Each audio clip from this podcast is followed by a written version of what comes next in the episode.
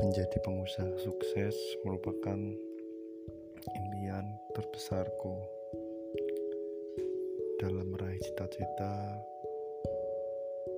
Aku dulu selalu berdoa agar aku bisa menjadi seorang pengusaha yang kelak bisa memiliki puluhan ribu karyawan, bisa membukakan banyak lapangan pekerjaan, dan di lain hal selain kekayaan dan kesejahteraan yang memang aku cita-citakan.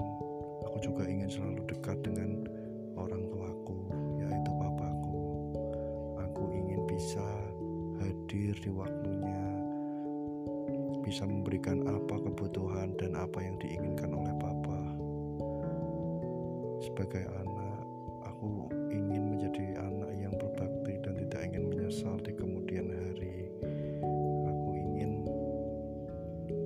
Semoga Tuhan menjamah doaku agar aku bisa menjadi seorang pengusaha yang sukses, bisa membelikan rumah untuk papa, mobil untuk papa, pekerjaan untuk papa, kelak